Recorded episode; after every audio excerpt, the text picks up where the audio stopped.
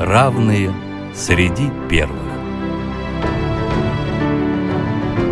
Россия и мир знают о них. Передача о людях с инвалидностью, соединяющих страны и континенты.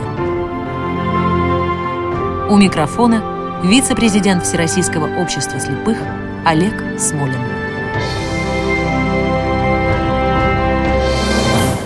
Здравствуйте! Эту программу мы начнем с песни, написанной на стихи нашего героя. Проходят годы безвозвратно Играет ветер серебром Душа болит, но как приятно Опять приехать в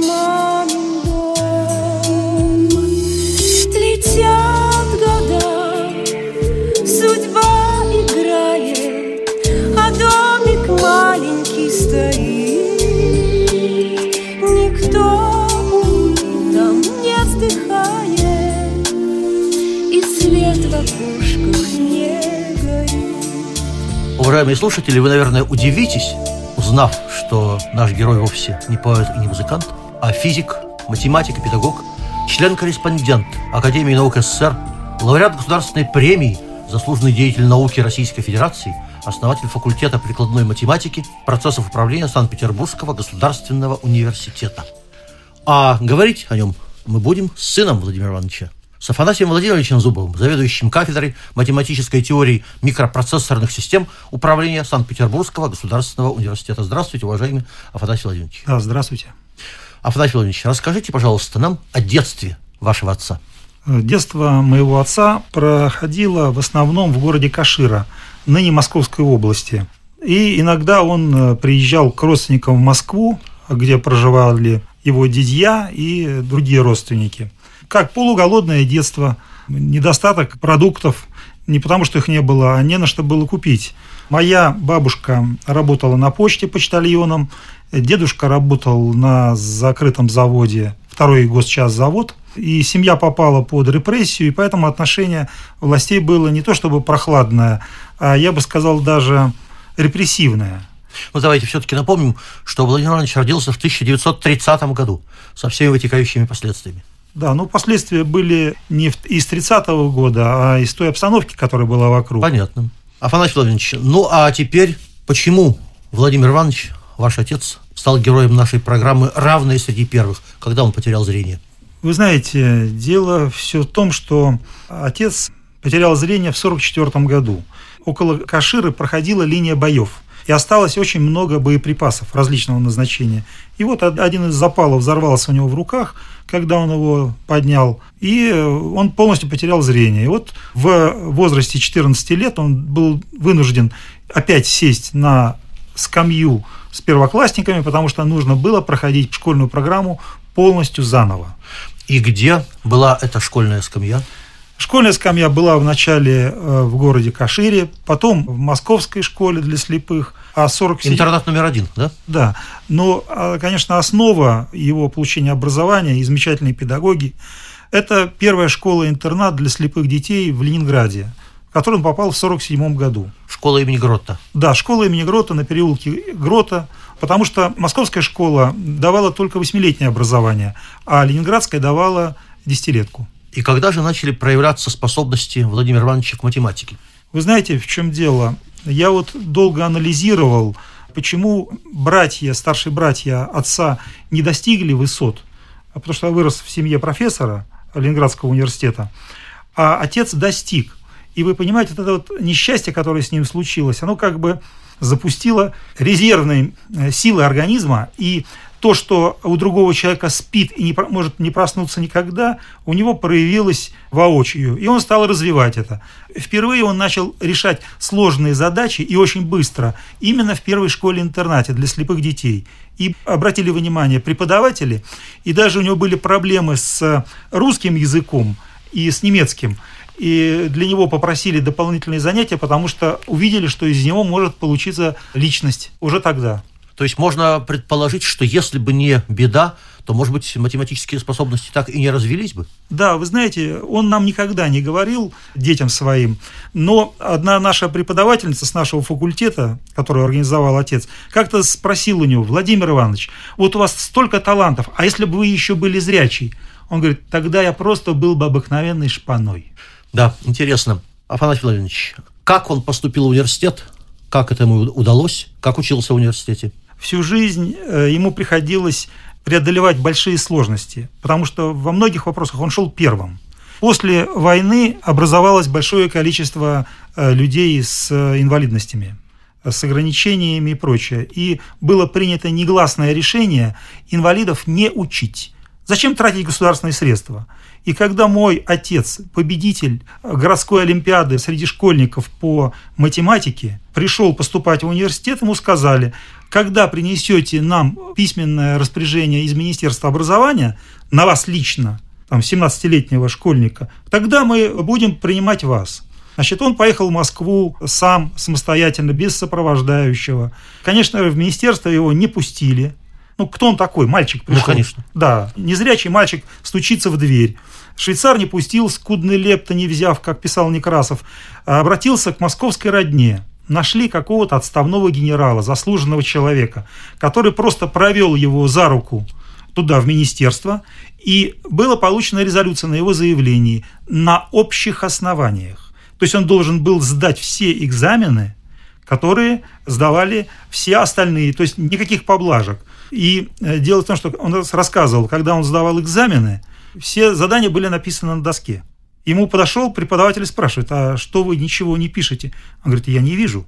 То есть общие основания были такие, что, ну как, э, они же не по Брайлю были подготовлены. Понятно. Только когда ему на э, слух прочитали задание, он тут же дал ответы, если касалось математики. То есть вот он поступил на общих основаниях, и за ним тоненькой струйкой пошли люди с ограничениями по здоровью.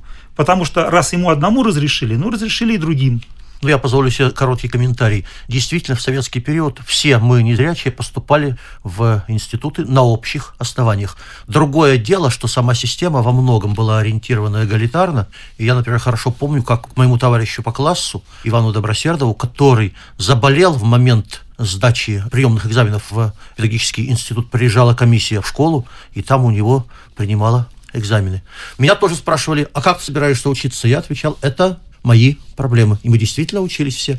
И еще позволю себе один короткий комментарий. Не такая уж тонкая струйка, Афанасий Владимирович, потому что в советский период количество незрячих кандидатов и докторов наук приблизилось к 200 только во Всероссийском обществе слепых.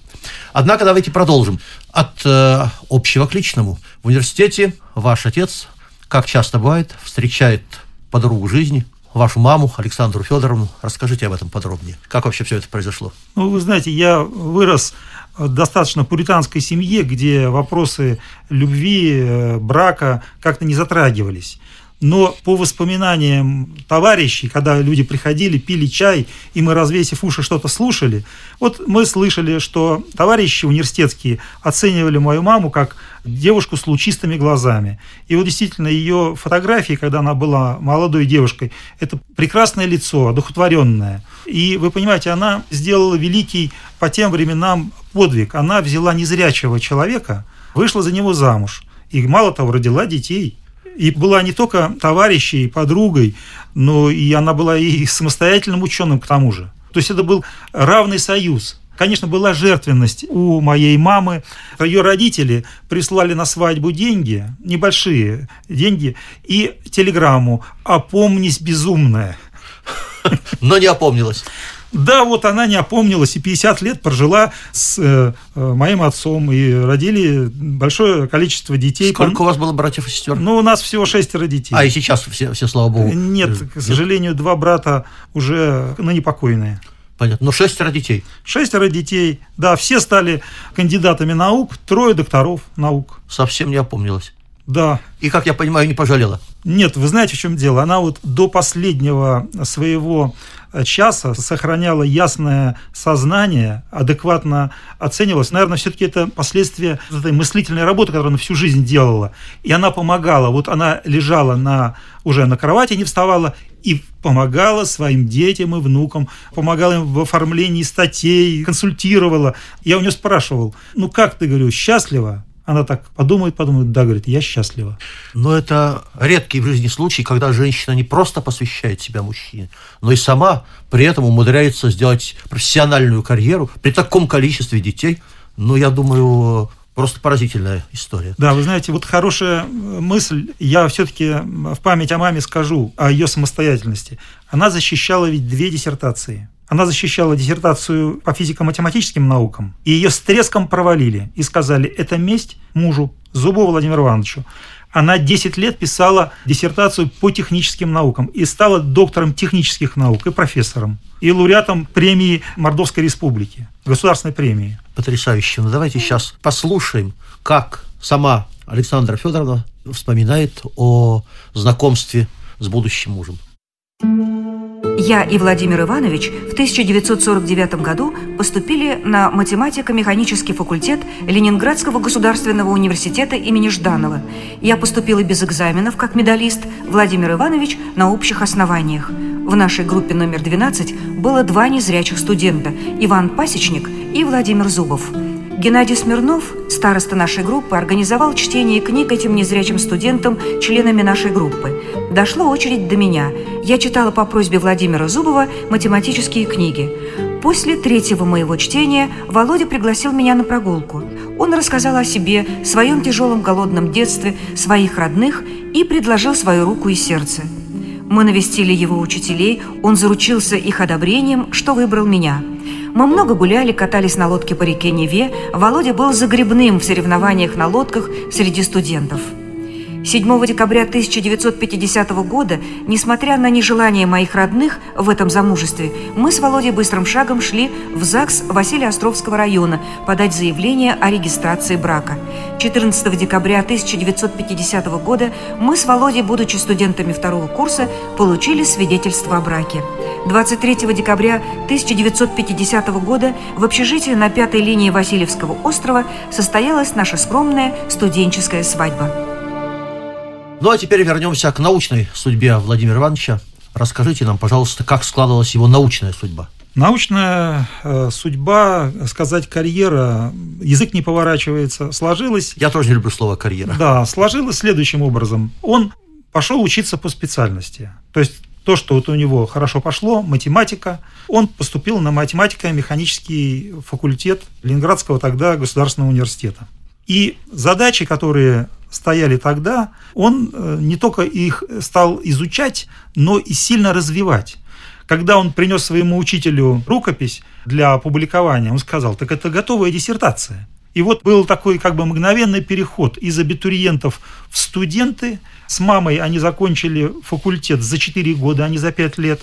И поступил он в аспирантуру, которую блестяще закончил, кандидатская работа. А через полгода после защиты кандидатской работы он подал докторскую работу. Понимаете, да? Но это его как бы научные такие достижения, они шли не под э, рукоплескание зала, а под э, зависть зрячих в кавычках коллег. Понимаете, вот, Олег Николаевич, вы же тоже замечали, что к вам люди без ограничений относятся иногда с ревностью или с неприязнью. Нет, у меня в моем омском педагогическом такого не было. Мне помогали, и когда был студентом, даже ставили в пример другим э, студентам, на что один из моих товарищей, склонный к философии, сказал, да, ему хорошо, его ничто не отвлекает. Да, но вы знаете, когда мой отец заканчивал университет, у него уже было двое детей, его сильно отвлекало. И вот имея такую сосредоточенность, силу воли, он мог посвятить себя научным э, достижениям. Он выучивал все досконально – и умел манипулировать э, этим материалом, ну, вплоть до своей кончины. То есть тоже сохранял ясность ума и твердость памяти. Феноменальная память и да, все прочее. Да, кроме того, да. Да. Да. А как получилось так, что именно Владимир Иванович организовал факультет прикладной математики Санкт-Петербургского университета? Дело все в том, что к 1969 году, когда факультет был организован, в математической научной среде сложилось мнение, что математиков должно быть мало. То есть выпуск был порядка 12 человек в год. Это элитная часть науки. Не каждому дано заниматься математикой. А у отца уже к этому времени были значительные достижения в области теории устойчивости. Он развил работы и Анри Пуанкаре, и Александра Михайловича Липунова. И к этому времени наметилось явное отставание в техническом плане Советского Союза от Соединенных Штатов Америки. Американцы высадились на Луне. Это была большая оплеуха нашему всему оборонному комплексу.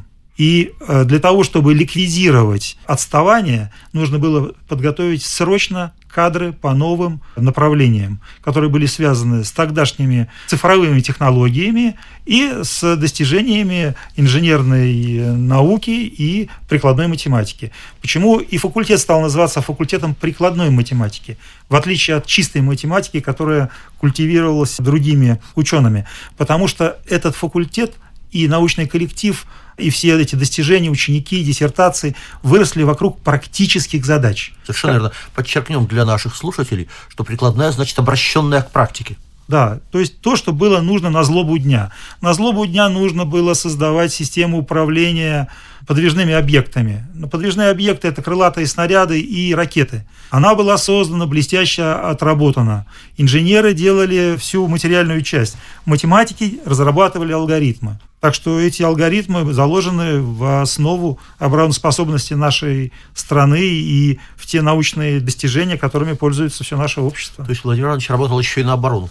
Вы знаете, у нас э, все фундаментальные исследования в том или ином ключе используются и в оборонной... Да, двойного назначения. Двойного назначения. А прикладные, ну, когда нужно было создавать щит Родины, когда нужно было делать систему навигации для ракет – Поэтому это были чисто практические задачи, но оборонного назначения. Но без прикладных исследований их было сделать невозможно. Не было у нас таких алгоритмов.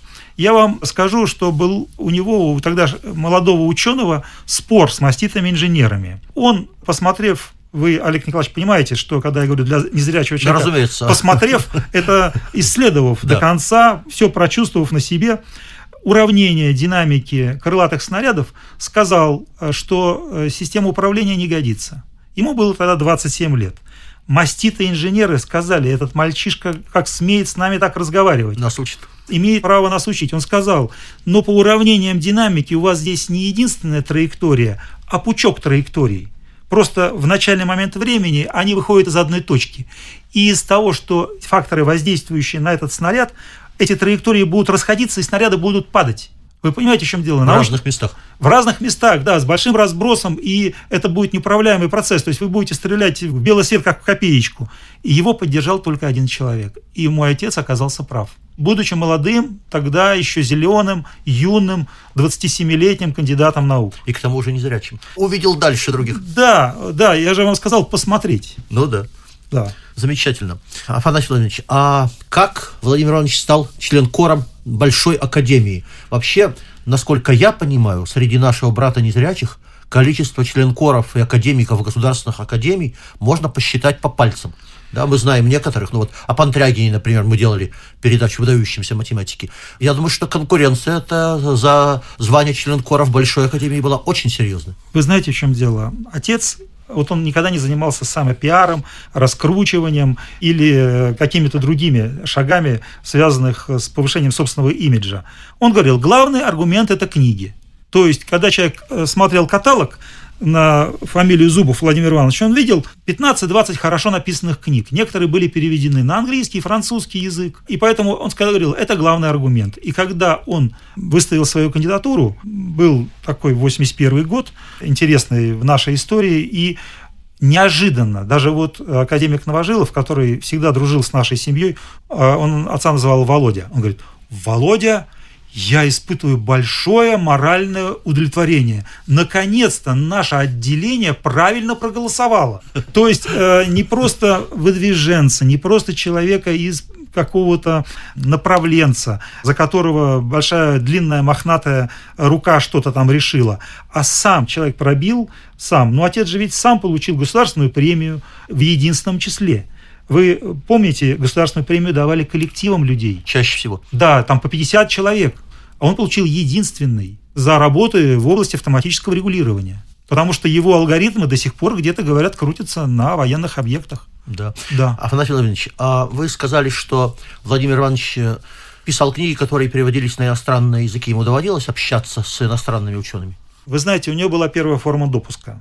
А- Когда его попросили э, прилететь в Италию, и он пошел в первый отдел, ему сказали, Владимир Иванович, вы нам здесь нужнее, чем там в Италии. Понятно. У нас в России, вы же помните, была нулевая форма, это атомная промышленность, и первая форма, и потом остальные все, вторая, третья, для служебного пользования и прочее. У него была первая, у единственного человека в университете первая форма допуска. Да, Афанасий Владимирович, а как получилось, что ваш отец стал, как это сейчас говорят, научным руководителем, консультантом, около 100 кандидатов и более 20 докторов наук? людей, которым он просто дал задачу, которые не были его учениками в прямом этом смысле, было великое множество. А прямых учеников, которые приходили домой, общались, которых отец кормил своей кашей, своими фрикадельками знаменитыми, вот. Это набирается, да, действительно около порядка 100 кандидатов наук и 20 докторов наук. Это замечательные специалисты, которые и поныне работают у нас в науке и в образовании. Правильно ли я понимаю, что дело членкора Зубова есть кому продолжить? Да, вы знаете, в чем дело? Факультет успешно работает. В новых условиях коллектив устойчиво получает гранты, сам себя подфинансирует, скажем, выпускает замечательных студентов. Э, Научно-исследовательский институт в связи с отменой финансирования от государства, он сейчас не функционирует. А факультет, на котором работают порядка 300 научно-педагогических сотрудников, успешно работает. И мы, все дети отца, все работаем по специальности. Замечательно. Афанасий Владимирович, ну а каким вы запомнили вашего отца? Вы знаете, корни такого мужского воспитания лежат в его детстве. Бабушка, его мама, она 11 лет провела в монастырях послушницей. И поэтому вот эти христианские принципы он притворял в жизнь не гласно, а фактически. И поэтому в домострое и в христианских преданиях мы знаем, что сокруши ребра сына своего. Он относился к нам, к сыновьям, довольно твердо. Мы видели, что он постоянно занят, что он отвечал резко, отрывисто, ну, потому что в это время он творил очередную научную какую-то свою замечательную работу и готовил какую-нибудь, может, книгу. И поэтому вот эта достаточно серьезная школа, что с нами не сюсюкались, как с, с детьми, именно с мальчиками, ну, наверное, привела к тому, что я вырос более-менее гармоничной личностью. Замечательно. Афанасий Владимирович, в чем секрет столь разнообразных талантов вашего отца? Вы знаете, я вам отвечу историческим фактом. У Дэвида Гильберта, известнейшего немецкого математика, один из учеников э, стал поэтом. И когда у него спрашивали, как и так вот он стал поэтом, Гильберт морщился и говорил, вы знаете, для математика у него не хватало таланта. Поэтому, когда отец занимался творчеством, он умел улавливать и иные высшие вибрации и записывать их, в том числе и стихи. Напоминаю, гостем нашей программы сегодня был Афанасий Владимирович Зубов, заведующий кафедрой математической теории микропроцессорных систем управления Санкт-Петербургского государственного университета. Я хочу завершить тем, с чего мы начинали. Владимир Иванович Зубов был выдающимся математиком, который ведет вклад в экономику и оборону страны. Он был немного поэтом. И завершить нашу программу я предлагаю фрагментом еще одной песни на его стихи. Вот таким останется в памяти своих детей, учеников и потомков Владимир Иванович Зубов. Покрыта снегом вся округа Мороз бьет птицу на лету Крылом в окно стучится в юга Как будто просится к теплу. Крылом и клювом бьется птица Заиндевевшее окно. Стекло не хочет приоткрыться Ведь бессердечное оно А я дверей не закрываю замков, не вешаю стальных Друзей с любовью принимаю С отрадой в сердце остальных. А я дверей не закрываю Замков не вешаю стальных Программа создана при финансовой поддержке Федерального агентства по печати и массовым коммуникациям.